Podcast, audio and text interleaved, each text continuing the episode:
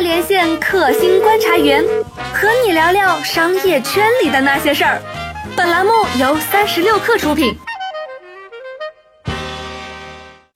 嗨，大家好，欢迎收听三十六氪出品的新商业观察，我是三十六氪的深度报道主编杨轩。我们这个栏目是跟您探讨商业世界中最新、最能影响未来的那个部分。今天我们想跟大家聊的是众安保险。众安保险刚刚在三天前提交了上市申请。那这是一家什么样的公司呢？这是一家大家都非常非常想要投资的公司。它其实，在各种独角兽的排行榜中，一直是排行在前十的这么一家公司。然后它的估值在一级市场上已经非常的高，高达五百亿。那有投资人曾经跟我们说过，说，啊，我好想投这家公司，但是真的是挤不进去。那现在二级市场上的股民也有机会来投资这家公司了。今天我们邀请到了我们写金融的记者周天。周天曾经跟众安的 CEO，然后当面的去聊过，还去看过这家公司。那我们想聊一聊，说众安保险究竟是一家什么样的公司？嗨，周天你好。哎，杨轩你好。嗯，能不能就是聊一下你去众安保险去他们公司公司实地去看的那个直观感受是什么样的？嗯。就是这家公司给我的呃感觉，就是它像是一个保险公司，它身上的那种互联网的感觉、技术的感觉非常强。大概是从进入大楼进门开始，就是一个人脸识别的东西。呃，我问过他们的这个职工，呃，据说就是全员在这个入职的时候就会拍一张照，就是你的头像已经录入了，以后你你上班打卡也好，这个进出门禁也好，基本上就是不需要拿一张工卡去滴一下。就直接就是站在那停留大概一秒钟左右，门就自动开了，呃是非常智能的。后来听说他们这个技术还应用到了一些呃其他的场景里面，比如说什么呃后来一个什么马拉松大会，然后就是每一个跑过去的这个人要进行一个检录，如果你一个一个的用这个去核对他的证件，这个就非变得非常麻烦，可能有好几万人参加的一个大会，所以用了这个技术之后，就是呃参跑参选的这个运动员直接跑过去就好。确实是提高了一些效率，然后很希望自己是一个很高科技的公司。对对对，然后他们的员工的组成也比较有意思，大概有一半是 IT 工程师，基本上占到一半了。然后可能另一半呢是一些传统行业、传统金融的领域的保险领域的呃这样一些。他们没有非常多的这个保险的销售人员，也很少有那种啊保险的这种呃地面的服务人员，比如说哪哪哪出险了，他上去查看一下。呃，这些团队这些东西，它基本上是进行外包的。对，人员架构非常像一家互联网公司。是的，是的，是的。嗯，哎，那我们其实也知道，像呃，众安保险一直说自己是一家科技金融公司，它其实也不是太愿意强调自己这个保险这个属性。那昨天我我也知道说，那个众安保险的那个产品是挺有它的特点的，能不能讲一下众安保险都卖一些什么样的保险？众安保险。基本上可以肯定的是，听这个音频的这个观众朋友们很有可能是用过它的产品的，但是大家啊一无所知，毫无感觉。其中的这个这个原因在于说，它众安它不是说它用自己的 APP 来卖保险，它也不是说在自己的线下开个门店来卖卖保险，它把它的这个门店开在了呃淘宝啊、天猫啊，还有携程呃这些 APP 里面。就是当你说它它在你这个页面，你已经选好了买哪一件商品。他会在某一个地方有一个勾选的，我要不要买退运险？甚至说有的商家已经替你购买了，他你就自动直接免费的可以享享用这个退运险，啊，然后这是对，这是很大一块，就是众安保险从成立的头一两年。就是退运险业务大概占到了它的可能业务的七八成，甚至更高的这样一个比重。呃，到这两年呢，因为随着它的这个开发的产品的呃险种是越来越多了，开始有这个航空意外险了，航空呃就叫跟携程合作的航延险。对对对，这又是跟携程合作的，就跟淘宝一样，就是你在携程的 APP 上，你买机票，你买这些东西，你也有一个勾选的地方，甚至说它也帮你已经勾选好了，就是要不要买这个意外啊、航延啊。啊，延误险啊，这些东西，呃，这些保险的有一个特点，就是非常的呃小额碎片化，它是嵌入在不同的场景里面的。它跟传统意义上我们理解的，我们一年要交几百上千块的这种保险，还是有点差别的。嗯，而且大量的跟互联网公司合作是吗？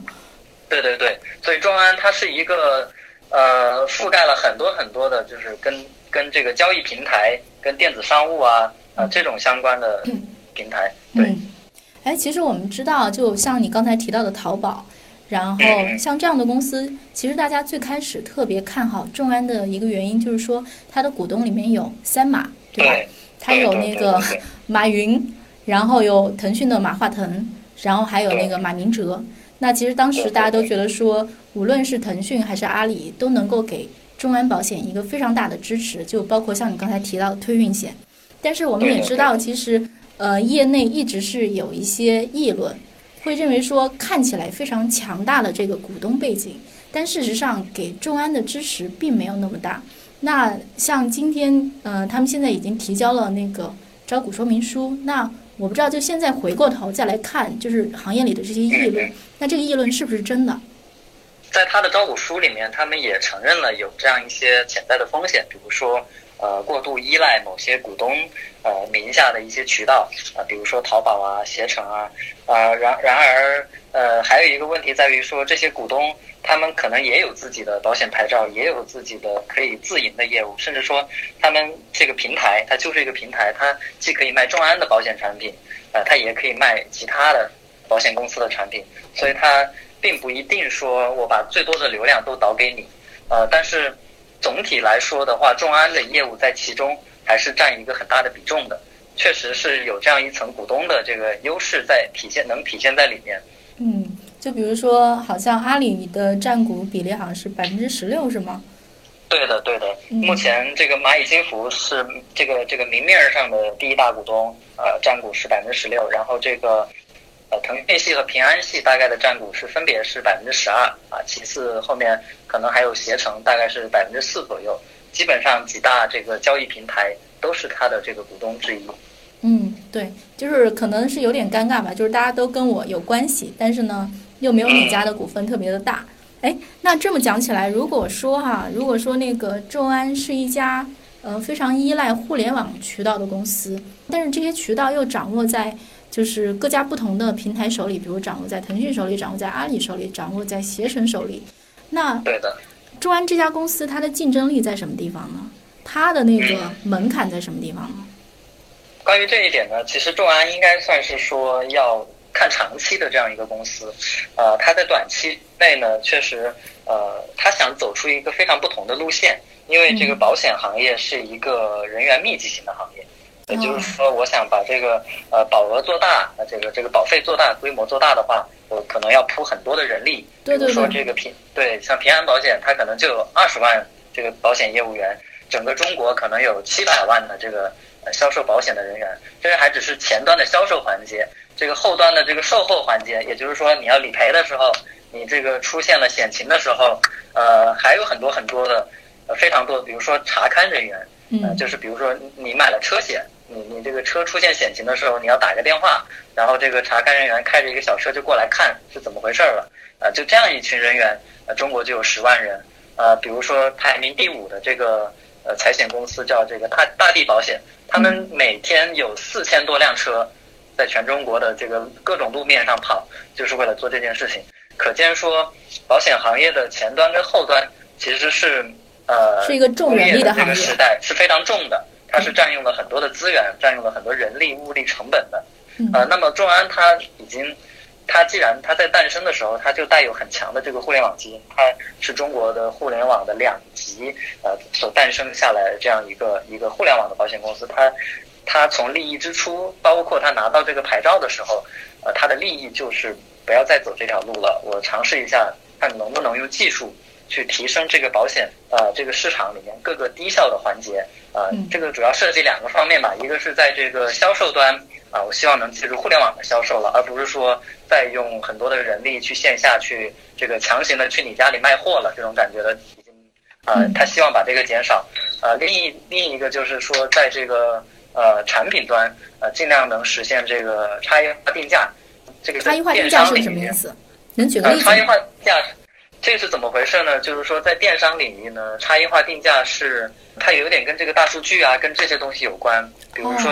在营销领域有个词叫“千人千面”，就是根据你的喜好，根据你这个人的特点，给你推送符合您的呃这个偏好的这样一些产品来提高来对来提高转化率。它在这个产品上差异化定价也有一点类似，比如说车险产品，我们大家知道，就是开车呃好好开的人跟那种不好好开的飙车党买车险的时候，其实在今价钱天不一样的这，个对这个保险公司出事儿的几率也不一样。对对对，出事儿的几率不一样。然后，但是呢，保险公司开始他是不知道的，他不能够了解你的行为，他也不熟悉你这你是一个什么样的人，他很可能呃给大家一样的。那最后这个就变成了什么呢？就变成了好的好的保险的产品人为坏人买单是吗？对对，好人为坏人买单。最后，那好人说：“我凭什么为你买单？我交这么多钱，那我就不，那我就不干了，我就不参与这个生意了。”最后就形成了一个逆向淘汰，就说买保险的人他一定是更容易出事儿的。所以，就是这是一个保险行业自己本身就难以突破的一个瓶颈。那中安保险是想要用大数据去来解决这个问题吗？就是我搜集很多用户的数据，然后我去能对你是一个什么样的人，我能很清晰的判断出来。他他们具体是怎么做的？嗯，这个路径呢，就是对数据是一个，然后呢是是进行一个信息化，比如说大家的车辆可能还不够那么的物联网，不够那么多能产生那么多的数据，那他可能希望说以后的车子呃能积累很多的数据，我我能呃你在买保险的时候，你可能就授权我在你车上放一个硬件，或者说我直接能接入你的这个接口，能够读取你这个车辆的行驶数据。那么我当我判断你是一个很好的这个行驶人的时候，我可能就给你价格很低的产品。它是这样一个逻辑，但是呢，因为呃，保险产品总的来说在中国是一个严格监管的一个产品，呃，这样的创新目前还不太普遍，甚至说基本上是是没有的。呃，所以它它可能只是在很小的范围内试点，但是我觉得，呃，这个技术的潮流是浩浩荡荡的，然后总有一天，也可能是几年，也可能是十年，总有一天就是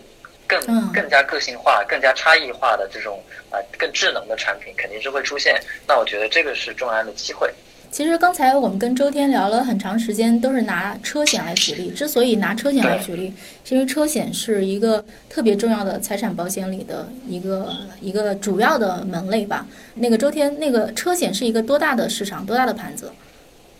呃，车险大概是险财产险公司里面基本上都是占到七成以上这个保费的规模的。嗯呃，然后以这个比较大的，呃，像这个人保财险，他们可能七成是车险，然后人保财险每年大概能够产生啊一千多亿，甚至说接近两千亿的这样一个保费的规模啊，这是这个行业的巨头的情况。那众安对做的怎么样？众安的车险就比较尴尬，它可能，呃，它第一年就五十多万的这个保费收入，然后到了第二年是三百七十二万的这个保费收入，但是这个原因也比较呃比较多。总的来说，一个是说它的这款叫保镖车险呢，呃，首先在产品设计上啊、并没有那么的创新，呃，嗯其次它可能在销售上它可能会依赖相对依赖平安的这个体系，所以它初期呢量也没有做得很大。呃，对于比较重要的原因，当然也有监管的限制，因为它在这个国内它是有，比如说只开放了多少个城市或者省份啊、允许你来卖的，但是这个在后期呃这个地区区域是会慢慢扩大的，然后以及这个产品创新的力度是会扩大的嗯。啊、这是一个更长期的事情，但是在短期内这个车险业务可能做的还不是那么好。嗯，像车险业务究竟能利用上多少的新科技啊？这个事儿可能还在发展进程中。我记得最近那个蚂蚁金服是不是就那个，比如说图像识别，然后识别车险，他们是不是做过一个比赛还是实验？呃，情况怎么样？对对对，对我在我在现场，呃，就是看到了这个人机大战。它是呃左边呢是相当于就是它的这个机器，右边也不叫机器，它大概是一个系统，它在它在做图像的识别。右边呢是坐着几个这个呃保险领域比较资深的这个查勘员、定损员吧，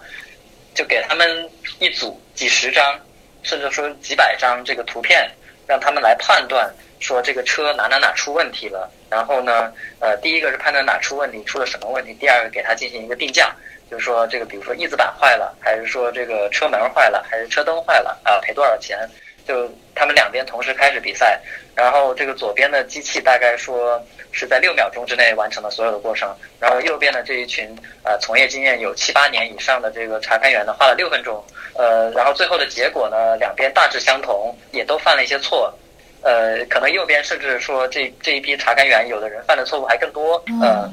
对，大概是这样一个结果。就是人类还是有点不如机器，是吗？在这个。会有一点危危机感，我我我都替这一些查勘员感到有一点危机，因为呃，全国有十万名这样的查勘员，每天在路上这个到处奔波去查看车辆的损毁情况。那如果这个图形技术啊能够进一步的进一步的得到升级，比如说不仅是能够判断这个外观的损失，还能够判断车辆内部的这个损失的话，那么就是这个行业可能这么多人要失业了是吗？有对有有一天他可能工作就要丢掉了。这个未来变化真是那个可能会很大啊，哎，那这么讲起来，我不知道像众安保险他们现在有把这些技术用在他们已有的产品里吗？还是说这可能是一个更长期的规划？呃，目前众安的图形识别肯定是它一个重点开发的技术，但是它众安它的一个路线是说，它从内部孵化了一个叫众安科技这样的公司，然后这家公司呢，相相当于说为整个保险行业啊提供。呃，类似于说，包括图形识别啊，啊，包括大数据啊，包括等等这一切，呃，包括系统开发啊，提供这样一一系列的一个一个服务，相当于说，我很多中小的保险公司，其实他们的财力很薄弱，他们啊支撑不起很大规模的这种技术研发，科科对。他承担不了这个成本，那我众安，我我自己开发了一个成熟的解决方案，到时候我都应用给你就好了，我开放给你就好了。也就是说，众安他想当保险行业里的英特尔，就是说我做这个东西，我做这个芯片，技术难度是非常高的，其他人要造会很困难，那我就卖这个芯片和卖这个技术就好了，是这么一个逻辑吧？是的，是